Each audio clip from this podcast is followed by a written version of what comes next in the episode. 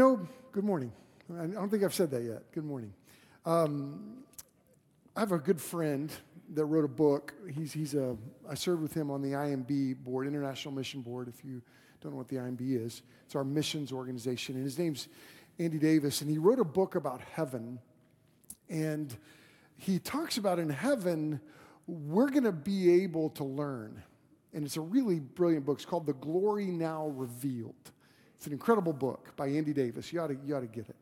It's about heaven. The Glory Now Revealed is the name of this book. But he talks about in heaven, we're going we're gonna learn.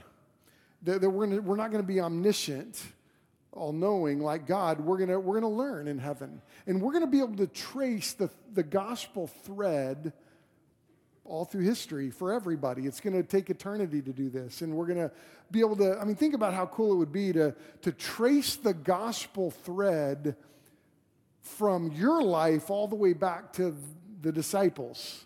Because the way the gospel is spread, it's one at a time, one conversation at a time, one person at a time. My mom led me to Christ, um, and uh, I'm grateful for a mother that had a passion for the gospel. In fact, on Saturday morning, Robin and I did a marriage conference this weekend at a church in Oklahoma City, and I stayed with my mom at my mom's house, and and um, we prayed together Saturday morning, and my mom, with tears in her eyes and brokenness in her voice, prays for her neighbor and her salvation. And Robin and I left, and I'm like, how cool is that? My 89 year old mother is broken to the point of tears over the lostness of her neighbor. But I'm grateful I saw a mom who understood share the gospel one at a time. And that's how you see the gospel has spread. Now, in John 2, that's where we are today. If you have your Bibles, turn to John chapter 2. And, and we're going to see this played out. Jesus goes to a party, a wedding, and it's such a, an incredible moment. And, he, and, and what you see in John 2, and we're, we're looking at in the, in, the, in the Gospel of John, how the gospel is beginning to spread, how, how people are coming close to Jesus, face to face with Jesus. And, and in John chapter 2, it's the first miracle. Now, this week I was uh, popped out of my office and, and uh, Brennan Fulton was standing there. And I said, Okay, Brennan, hey, give me your best definition of a miracle. Well, how would you describe a miracle? And he goes, Well, and this bald, bearded theologian who runs the mission center for us he busted out a definition. I said, that's pretty good. I'm going to quote you on Sunday. So here is the theologian Brennan Fulton, our very own. Here's what he said about a miracle. He said, A miracle is an occurrence that can't be explained by normal descriptors revealing the glory of God. Pretty good. Uh, so when you see Brennan, say, hey, good definition of a miracle. That's, that's uh, you know, I've always understood a miracle to be a work accomplished by divine power for divine purposes beyond the reach of humanity that proves God can be trusted. But I want you to know sometimes God works in miraculous ways. Um, you know, when I, um, it's interesting as you look at John 2, Jesus is about 30 years old and, and he'd impressed people all along, but, but this is the first miracle, the first manifestation of, his, of a miracle. Now, there was a guy that in theology that I had to study in school. His name was Rudolf Bultmann, and he was a, uh, a German liberal theologian that was famous for demythologizing the Bible. And what he tried to do is, is hey, the Bible's fine, but let's take out all the miracles. Well, this guy went to school a long time. He was really smart. A lot of people, well, some people thought he was smart. Um, um, but he was wrong. The Bible talks about miracles. You got to let the Bible stand. I, it's a reminder to me as I had to read Rudolf Bultmann, who was a German liberal theologian. Just because somebody has degrees after their name or they have gone to school a long time doesn't mean they're right. We've got to learn to let the Bible stand.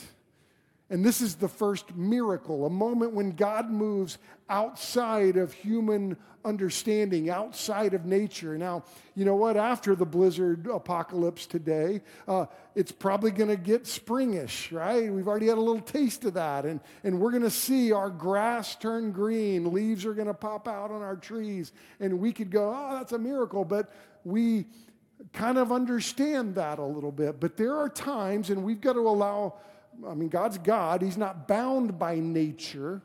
And there are times He works outside of those natural processes. He does the miraculous. Now, in this miracle, it's interesting as, it's, as Jesus unfolds it, um, he tells us what he's doing. And, and there's a couple of things that we see in, in right here in the text. It just reveals this. And, and let's stand together and look at John 2 1 through 11. And as we do, let's notice what, what the text really says. It says that this miracle does two things it manifests the glory of God, and it helps the disciples believe. And one of the things I pray for us as we read the text today, that we come face to face with the glory of God right in front of us. And then that we believe in him. Let's look at verse 1. On the third day, there was a wedding at Cana in Galilee, and the mother of Jesus was there. Jesus also was invited to the wedding with his disciples. When the wine ran out, the mother of Jesus said to him, They have no wine. Jesus said to her, Woman, what does this have to do with me? My hour has not yet come. His mother said to the servants, Do whatever he tells you. Now there were six stone water jars there for Jewish rites of purification, each holding 20 or 30 gallons. Jesus said to the servants, Fill the jars with water. And they filled them up to the brim. And he said to them, Now draw some out and take it to the master of the feast. So they took it. When the master of the feast tasted the water, now become wine, and did not know where it came from, though the servants who had drawn the water knew, the master of the feast called the bridegroom and said to him, Everyone serves the good wine first, and when people have drunk freely, then the poor wine. But you have kept the good wine until now. This is the first of his signs Jesus did at Cana in Galilee and manifested his glory, and his disciples believed in him. And this is the word of the Lord. Thank you. you may be seated. Now, if you're taking notes, um, there's just an obvious lesson that we've been learning as a church, and I want us to just highlight this lesson. Um, if, and I, many of you didn't get to come. We had a, to our circles class. We have had a class on Wednesday nights uh, that we just finished, and we'll repeat it because it was really a good class about how to be a witness, how to share the gospel in your circles. And, and one of the things I think you see, obviously, from the text, that Jesus paid attention to people in his circles. Look at verse 1. On the third day, there was a wedding at Cana in Galilee, and the mother of Jesus was there. Jesus also was invited to the wedding with his disciples. And so Jesus went to a wedding. How cool is that? It's a wedding. And, and I think you can you notice something about Jesus. I mean, we've looked at John the Baptist. John the Baptist was kind of a hermit. He was the one that was kind of odd, and, and he would, was outside the city. He dressed funny and, and he ate weird stuff. But, uh, but Jesus was different. He, he wasn't a recluse. He went to the wedding.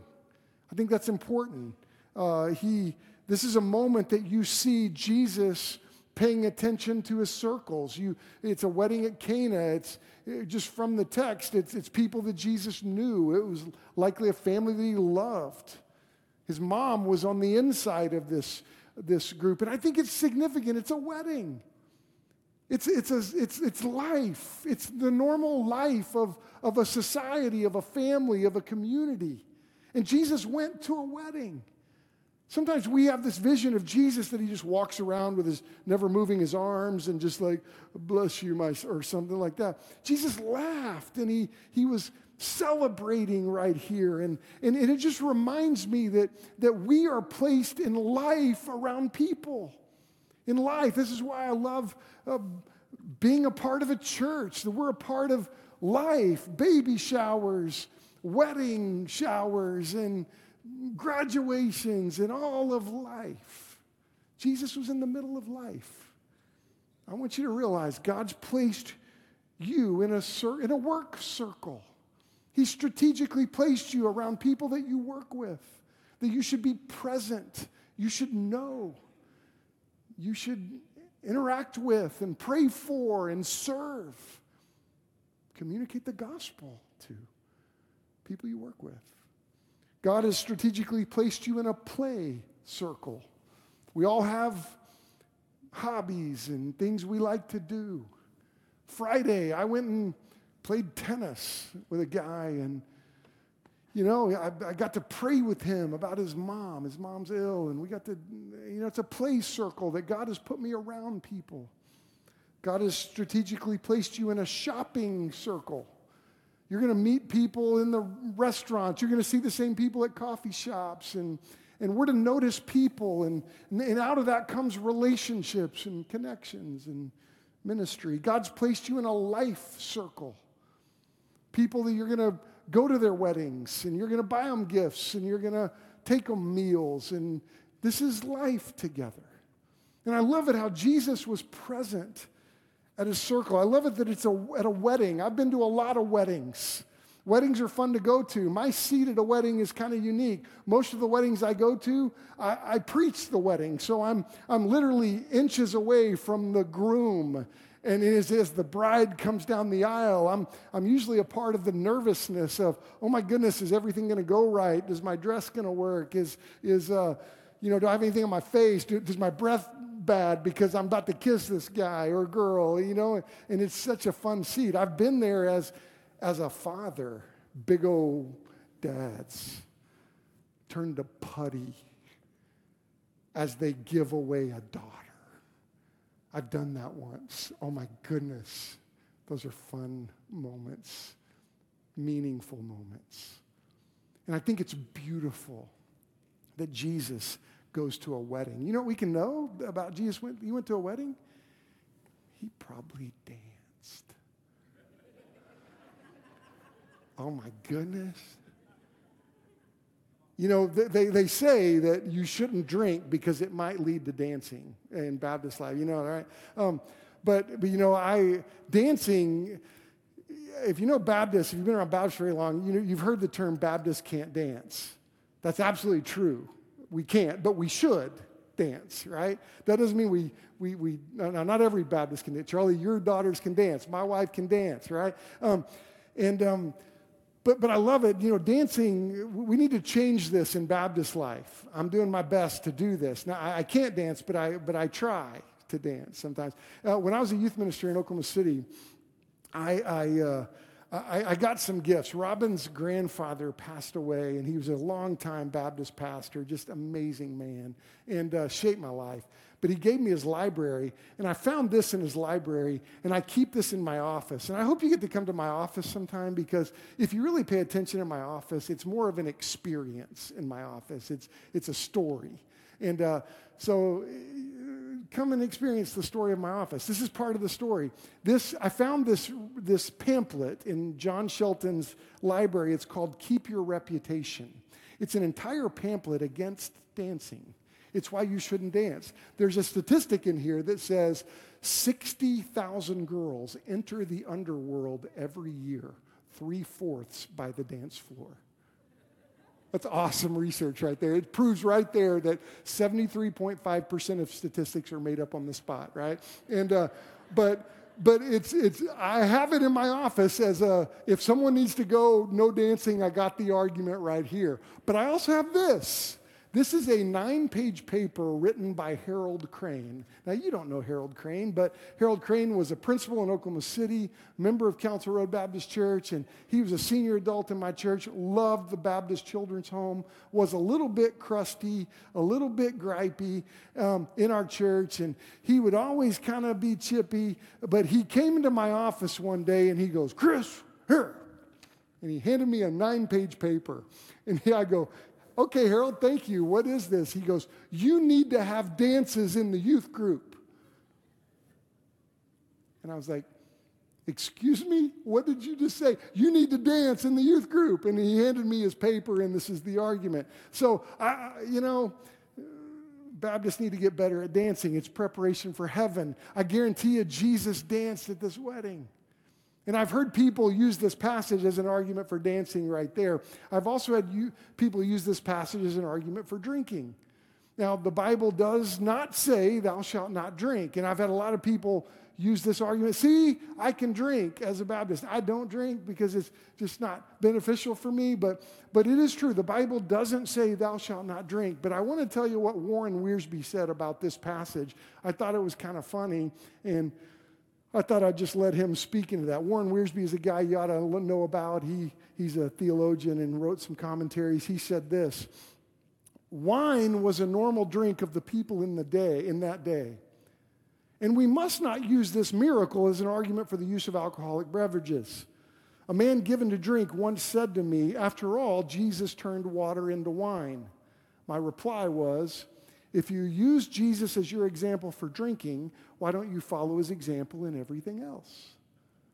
That's a pretty good argument, right? Hey, so so let's allow God's word to stand. And and you're right, it doesn't say thou shalt not drink, but if you're going to really stand on that argument, let's follow his example every other place as well. So but that's not the point. This is a Hebrew wedding, and they were, they were celebrating. They, a typical Hebrew wedding took place in the evening, and, and it was just a big deal.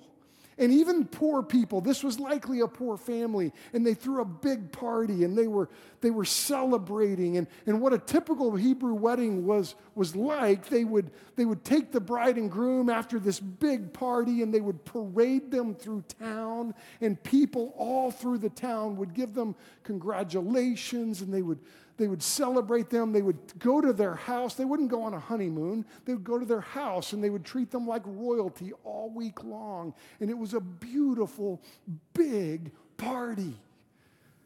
And Jesus was there. And I want you to notice something from the text that, and, and this is an important lesson Jesus honored his mother here. And let's pay attention to this. Look at verse 3. When the wine ran out, the mother of Jesus said to him, They have no wine. Now you see that Mary is behind the scenes here. She is not just a guest. She's part of the planning, and, and, and she knew this was a problem culturally. Uh, this was a big deal. Like in a Jewish wedding, you've got to understand this, this travesty of running out of wine had huge social implications for this family. It also had a financial threat because this is just not something we understand in American culture. But in a Jewish culture, if you ran out of wine at the wedding, you could actually be sued or fined.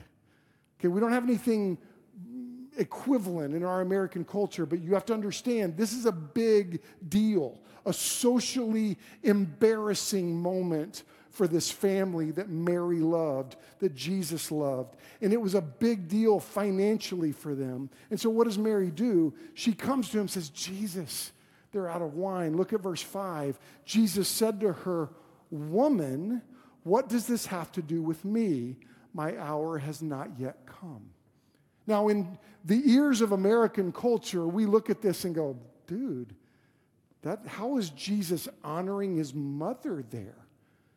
Well, we got to understand Jewish culture. Now, I'll be honest with you, there's never been a moment I looked at my wife and I said, Woman, I've never done that. I don't recommend that for you either. Now, one time, now you've seen, most of you seen my wife. She is lovely, beautiful. She smiles all the time, right? And, uh, and some people say to me, like you said to me, is like Robin has such a great smile. People have said, is, is she for real? Is she always this smiley? She really is most of the time. Um, but there, I have been a witness of the moment that I looked at Robin and I was like, hey, I snapped at her. Do that once. And this very smiley lady said, Don't you snap at me. And I was Okay, I will not do that. But, but, but you got to understand the culture here. This is not like this, this is not disrespectful. Because you see over and over again, you'll see in the book of John, this, this statement, woman, was actually a term of respect. So don't understand the Bible, understand context. That's a very important lesson with here. here. But he says to her, my, my, he uses this phrase, my hour is not yet come. This is a very important phrase you'll see all through the book of John because Jesus always points to a heavenly timetable. And folks, let me tell you something. There's a heavenly timetable. And Jesus understood that his hour to the cross had not yet come. He was speaking of a heavenly timetable that's underway. But let me tell you something. We are we're on the other side of the cross, recognizing that there's a heavenly timetable for us too. And that, that the Bible speaks of an, a, a second coming of Christ. That's part of the heavenly timetable. And here we are as we look at the world and navigate the scripture and, and work to uh, understand our Bible and then see the world. We recognize that we are on a heavenly timetable. It's why, as your pastor, I believe we must have a sense of urgency and responsibility as we as we stand for Christ in this community. It's, it's why I believe by 2029 we've got a lot of work to do. And I pray that we embrace the timetable that is unveiled in Scripture. But, but look at what Jesus says in verse 4 Woman, what does this have to do with me? My, my hour is not yet come. And look what his mother said in verse 5. His mother said to the servants, Do whatever he tells you. And then the servant's like, All right. And I can imagine them going to Jesus, going, Okay, your mom said to do what you said. What do we do? Well, well, you know what you see here? This miracle does two things it manifests God's glory. He, he, it puts God's glory right in front of them. And then it helps the disciples believe. Do you know what I pray for today? Is that this miracle manifests in front of us the glory of God. And my prayer is that it helps all of us believe in Him. You know, I, I constantly need to believe in Him.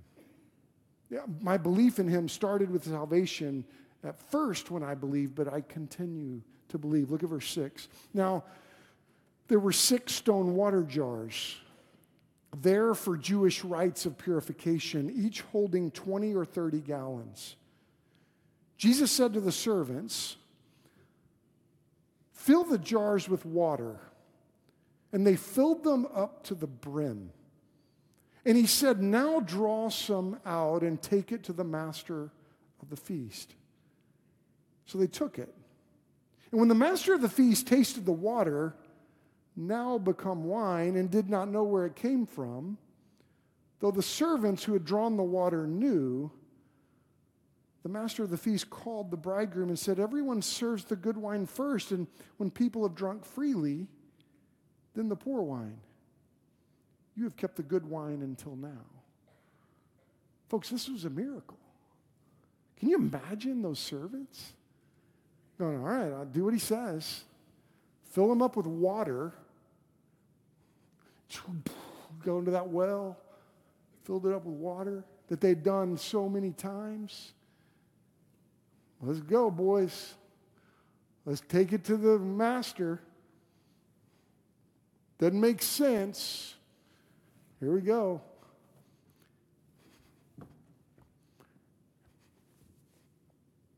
And that master takes a drink. Oh my goodness, this is the best wine? What? I mean, I, I don't know if they gave high five then. But, but the master is like, hey, we're running out of wine. Oh, well, we got here. here. Boom, right there, boys. Thank you. Let's serve this stuff up. What? It's water into wine. It's a miracle. Now, this was not just a miracle for the moment. It's likely, we're talking maybe 180 gallons of wine. This was likely one of the greatest gifts this couple had ever been given financially. They, they likely sold this and it helped them get off to the races in their life and in their marriage. Let's notice the pots for just a second. The purif- they were pots for purification rites, six water pots. And, and, and, and you know the message to the Jewish listeners? They, when John writes this and, and the Jewish list, the, the disciples here are going, okay, this means something. The purification pots. It's a miracle, testifying that these religious rituals that they had been practicing, they're going to go away. Jesus is doing something new. He's bringing a new covenant. The, the, the pots are something to pay attention to. Then let's think about the water into wine. Do you know what, you know what Jesus is communicating here? The, the, the, you see right here in front of us the transforming power of Jesus. You, you realize Jesus has transforming power. And notice verse 11. This is the first of his signs Jesus did at Cana in Galilee and manifested his glory, and his disciples believed in him. Surely there, there's, a, there's a teaching here. You see right here Christ's power to change, power to transform. And, and, and I think it's valuable for us to understand an Old Testament view of wine. Because wine, all through the Old Testament, is mentioned and referenced. In fact, wine is referenced all through the Bible. Not as a way to, oh, we can go get a little tipsy. No, no, it's the meaning of wine. You see in Psalm 104 15 that wine gladdens the heart. All through Scripture, you see wine being equivalent to joy. Not a tipsy kind of joy, but a transforming kind of joy. That, you know, Jesus turned sorrow to joy. We see this all through the scriptures. Isaiah 55 1 is this really interesting passage Come, everyone who thirsts, come to the waters. And he who has no money, come and buy and eat. Come buy wine and milk without money, without price. There's this connection to wine and joy. This wedding was a, the, the joy had gone out of the wedding because there was no wine. Oh my goodness, we're gonna, it's gonna be terrible. We're gonna be embarrassed, and this family that Jesus loved is gonna be financially um, struggle because of this. But Jesus turned sorrow to joy. What's interesting about this miracle, it was a private miracle. It wasn't for every, I mean, everybody benefited from it, but not everybody saw it you see the transforming power of Jesus over and over again. How, how Jesus takes the broken to restored. I mean, he did this for me. He did this for you. We, our broken lives are now restored. You, you see through the scriptures wine as a reference to sinners being saved. There, there's a really interesting verse in Genesis 49, verse 11. And um, I want you to see it. This is the moment that Jacob is blessing Judah. You, you remember, Jacob is the man Israel. And this is back when he was a family, and, and Jacob blesses Judah. Remember, Judah was from, Jesus came from the line of Judah, right? Genesis 49, verse 11 says this binding his foal to the vine, his donkey's colt to the choice vine. He has washed his garments in wine and his vesture in the blood of grapes. I think it's interesting as you look at this picture of, of, of how the blood of Jesus marks us, and it's the blood of Jesus that cleanses us from our sin. And from the very beginning, you see how out of Israel comes garments washed in wine. I, I can almost just go to Jesus at the Passover. Next week, we're going to take the Lord's Supper and it's the blood of Jesus. He says, Look, this is, he pours the wine. This is a new covenant in my blood. Do this in remembrance of me. Because the broken will be restored, sinner to saved. And you know what? The disciples are, are starting to believe in him. They're starting to recognize that, that aimless is being transformed to purposeful in their lives. This is what God does for you and me. He, he takes an aimless life and changes to purposeful. It's insufficient to blessed. This is the transforming power of God. This couple had insufficient wine, and, and now, oh my goodness, they're blessed. So many applications here as Jesus takes, eventually sets the stage from showing you that you can go from death to life. And, and that's what happens for when, when you're saved, when, when you, were, uh, you were dead in your sins, and when Christ, his, his blood touches you, you go from death to life, which comes with some promises that the day we draw our last breath and this body dies, we go to life. You have the disciples here I mean, it's very interesting how the, the, this is the manifested glory of God that Jesus has the power to transform your circumstances, your life, even in the dark. They, even when you can't see where his hand is, he has power to transform everything. But the disciples, they're seeing all this unfold the water to wine you can almost see their minds going from skepticism to certainty. You know, sometimes we struggle with being skeptical about the promises of God. Even me as a pastor, I come face to face with difficult moments, and, and it's like I have, a, I have a really good friend I grew up with, and his mom suddenly died this week. He's a pastor at First Baptist Tahlequah, Mike Murray. His mom suddenly died. I called him this week and said, Man, just checking on you, Mike. Sorry about your mom. And we, we just started talking, and, and we both said, Yeah, but we believe this, don't we? We believe this. He goes, We do, man. We believe this.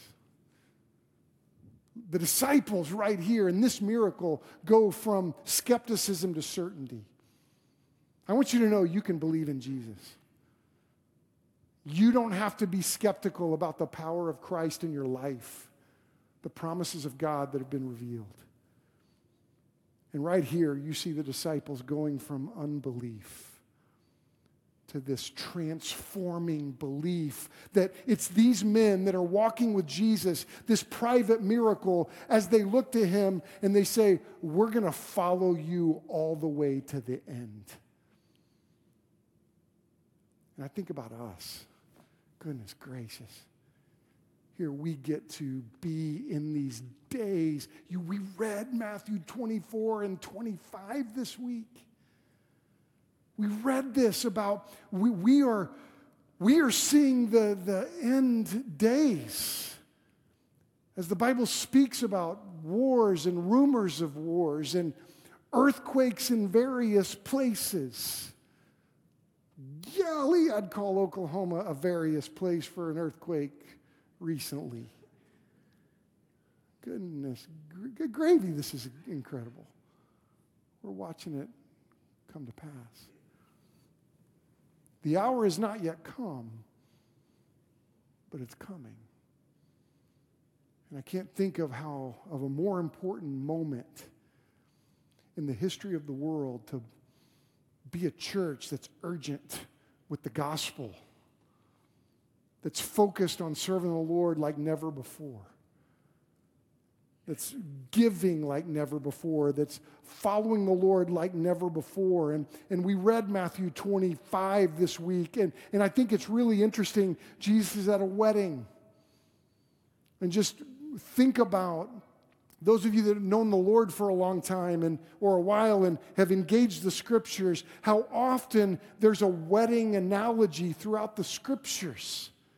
How, how there's going to be a marriage supper of the Lamb how, how we are the bride of Christ, and how beautiful it is that Jesus begins his public ministry at a wedding.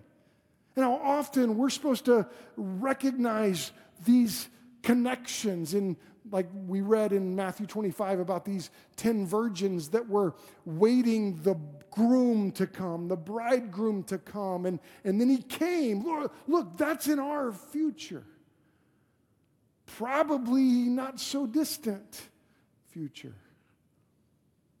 Robin and I did a marriage, marriage uh, conference this weekend with a church in Oklahoma City, and we were talking to this group of people about this legacy of faith that we're to leave our children and our grandchildren. And I don't know if we are the ones that are going to physically see the return of Christ. I don't know if we will. What if we are to be the generation that influences our children and our grand or our grandchildren? Because we read in Matthew 24, there's a persecution that's coming. There'll be a generation that will trust the Lord so well that even when it's dark, they will stand on the promises of God. And what if it's our job to so inspire our children and our grandchildren to know the Bible, to walk with the Lord so passionately when the rise of false teachers come? that it's our grandchildren that go, that's not right. Because I know what the Bible says. All I know is that John wrote this. First. He's the only one that wrote about the first miracle. No other gospel wrote about the first miracle. Just this unschooled, ordinary guy that God moved him to write down this gospel. I'm not being disrespectful of John, just being honest. Acts 4:13 says he was unschooled, ordinary. This same guy that wrote the Gospel of John, wrote 1 John, 2 John, 3 John, wrote Revelation. And I want to remind you of, I can imagine John going, yeah, as the revelation is coming to him and he's writing it down as an old man. Oh, yeah, yeah, in the gospel that I wrote, I talked about that wedding. Oh, there's another ceremony coming in Revelation chapter 19, verse 9. God inspired John to write, This angel said to me, Write this Blessed are those who are invited to the marriage supper of the Lamb. And he said to me, this angel said to him, These are the true words of God. Folks, I love it that the first miracle was at a wedding. You know my prayer is for you and for me? That we don't miss the manifested glory of God right in front of our eyes. Let me tell you something. We live in a, a society that thinks they're advanced and thinks they can figure stuff out. But we serve a God that's not bound by nature, that has the power to work miracles. And so when people go, oh man, let's demythologize the Bible, let's take all the miracles out. In spite of this really smart theologian, I go, that's not right. That's not right, man. I'm going to let this stand. Jesus did a miracle. Don't miss the manifested glory of God. And don't stop believing him. You can believe in him even when it's dark, even when it's tough. And we're going to be a church that never stops believing in him, that always trusts him, that chooses to look to him and walk with him. And I want to follow the examples of these disciples because I can imagine them talking. Did you see that? Boys, did you see that? We're going to follow him to the end. And you know what? In spite of their missteps, they did exactly that. And you know what I anticipate? In spite of our missteps, we're going to do that too. Let's follow him to the end. Now, we're going to have an invitation, and Joe is going to come, and we have some people that are going to be willing to pray with you. Maybe you need to pray. Maybe you're in a time of doubt, you're struggling with doubt. Maybe you need to get on your knees and, and pray. This is a good opportunity to move. I love invitations. I, I honestly, every time we encounter the Word of God, I, I cannot not respond. You know, your double negative means positive. Does that make sense? It's an English thing. You cannot not respond today. Look to Jesus. Let him move you. Would you stand where you are? Lord Jesus, I love you. And today we want to end in worship to you, singing to you, giving honor to you, responding to you. I thank you that you move us. And I pray that we would respond in this moment. Maybe it's a response by letting someone on our prayer team around the room praying for us. Maybe it's just getting on our knees at the altar seeking you. Maybe it's maybe it's um, coming to faith in you, being saved today. I pray that you would speak. I thank you that people have already responded online today. I pray that that wouldn't even be a barrier. Father, your spirit would just move us. We love you. In Jesus' name we pray. Amen. Our prayer team's around the room. You allow God to move you right now.